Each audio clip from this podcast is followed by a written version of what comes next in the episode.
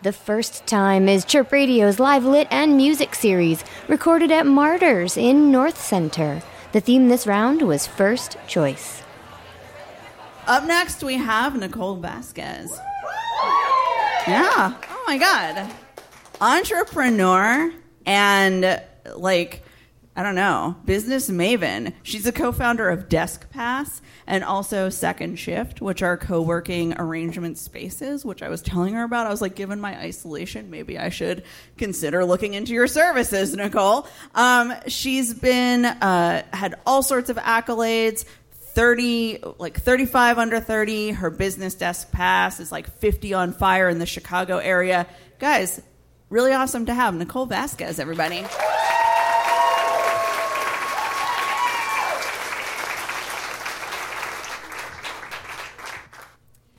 When I think about my experience, I use the words it and back then. I say it because in my mind, he doesn't have a name anymore. He is an it, and that part of my life was back then. I know if I said this out loud to someone, it would come across as hardened or even jaded, but I don't feel jaded at all. I feel happier than I've ever been, and even more optimistic. I mean, you can't know good without knowing bad, right? I know full well that I healed a long time ago, and that the experience of being in an abusive relationship more than a decade ago has made me stronger, braver, more confident, and less tolerant of people's crap than I would have been without it. I had been a loving and caring person, but now I'm even more so, cheesily so. My husband and I hold hands all the time and say things like, You are my everything, and other romantic comedy sayings multiple times per day. I text friends and family Hallmark esque messages and words of encouragement. I'm proud that I took a terrible experience and made it into a foundation to stand on. A few weeks ago, when thinking about stories to share for this event, I realized that I never share the story of it and back then. All of the stories I wanted to share were the ones that came after, the stories that show what I've learned and accomplishments that I'm proud of. I seem to always share stories that don't make me angry, or cause me to feel shameful. Why would I? There are so many stories since back then that show I'm a brave person and not at all the meek and scared person I was back then. So I sat down and decided to open it up. And no joke, the first thing that I thought of was Stranger Things and that gate to the underworld. If you haven't seen Stranger Things, it's this portal to the underworld that looks like a giant wound that's infected. And that is what I visualized when I decided to open up back then. But it seems that in my healing process, I managed to erase a lot of the memories and only leave behind a timeline of the moments necessary to maintain an overview of it all. We met. He was 12 years older. I thought he was cool because he was going out in the city already and had lived in different neighborhoods and had life and experiences that came with time. And I was anxious to start having those experiences myself. I've always been an eager overachiever, so I was excited to have someone ahead of me to show me the ropes. But with the age difference, we were in two different life stages, and it was tumultuous from the start. He treated me like a second class citizen, and because of his own lack of love childhood, he only showed feelings when he was intoxicated, and always only when we were alone. But he was a tough guy. He was a coach. He was muscular. And so everyone just said he was a manly man. So I always excused his words and his actions for alpha male masculinity. And a quick side note here I don't have any daddy issues, in case you're wondering. I had a loving and good childhood. My mom quit her job to stay home with us and raise my sisters and I. So my dad was the breadwinner and the professional. My dad had all the answers about the world, and I always felt safe and secure. I used to pretend to be asleep in the car just so he would carry me inside. So when I got older, I naively assumed that men would be kind and considerate. Also, young me did good in school. I was nice. I was told I was pretty. I thought I was funny. And people seemed to genuinely like me. So for the first time in my life, there was someone that I liked, and he was not nice, kind, or loving back to me. So the honor student in me decided it was something I needed to work on. That if I was better in some way, he would be nice to me. Why wouldn't he be? That's the way life had been up to that point. Good grades, teacher likes you. You're nice and funny in school, You make friends. You do your chores at home. Your parents are happy.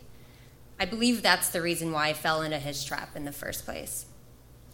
I feel I need to explain the why because something I realized about people who have not been in an abusive relationship is when they discover you have, they ask indirect questions such as, How long ago was that? and How did you get out of it? But from their amazed and uh, look and often overly sweet tone that really just feels patronizing, you know inside they're wondering, How could you let someone do that to you? The remaining parts of back then are as follows. We continue to date on and off. I got older. He started to say he wanted to settle down. I was never I was nowhere near wanting to. He said he would leave. I believed I was in love, so I went with it. My 26-year-old, full of life ahead of her, did what she thought was what a good woman did. She stuck with him and we got married. And I truly don't remember much about that part of my life because by then I had evolved into a frail shell of a person who was just trying to get through each day wondering if he would talk to me, yell at me, push me against the wall with his hand on my throat, throw my stuff into the yard, or leave me by the side of the road in the winter. I don't remember planning the wedding. I don't remember caring about any of it. I don't even remember much about the day itself because I was just going through the motions. One night, we were walking home from a bar after a night out with friends, and I said something he didn't like. And he punched me in the face. I'd never been punched in my life. I was 26 and 120 pounds. He was a 38 year old, 195 pound wrestling coach. A car saw and it stopped. I was still coming back from seeing stars, and yes, that does happen. Uh, and he did what he always did he bullied and threatened them, and they drove off. I called the cops, but by the time we got home and they arrived, I told them nothing happened and they left. He had told me that if I said anything, it was over, so I didn't. I knew I needed help, but again, I thought it was something I could improve if I worked hard enough.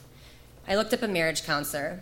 He said there was no way in hell he was going, so I went. And this memory I remember clear as day. The counselor stopped me very early on and said, I need to stop you because you are in an abusive relationship. Do you know you are in an abusive relationship? And I remember being stunned. There was no sound in the room. A few moments went by, and I expected him to follow up with a but. There was no but. He waited for it to settle in, and then he indicated that he could not continue to see me because he was a marriage counselor and he was not going to advise an abusive relationship. His advice was direct get out. And he gave me information on domestic violence uh, resources. I left his office and I sat in my car in silence. I didn't turn the car on, but the truth felt like sirens all around me. Shortly thereafter, I took a day off of work and moved all my things out into my sister's place. Thankfully, I had somewhere to go. I didn't have a plan for what came next, I just remember thinking there was no other choice. Staying was a guarantee of misery. This monster of a man may have been my first choice, but he was the worst choice. Any choice after that was guaranteed to be better, even if the future was unknown. And that is the end of that story. It was hard for me to write this all out. I haven't thought about it in detail for a really, really long time. I never talk about it except to just say that it happened. The whole thing, the whole time writing this, I had a lump in my throat and a knot in my stomach. My breath was short. I wanted to quickly get it all out and then step away and close up that hole. Fire it up like in Stranger Things and seal it closed. I don't ever need to go back in there. But I'm glad I did one last time because, like all the stories I like telling today, there is a lesson learned and it's someone told me point blank I was making the wrong choices, and it saved my life. Now I am responsible to do the same for anyone else, and I hope we all can. Thank you.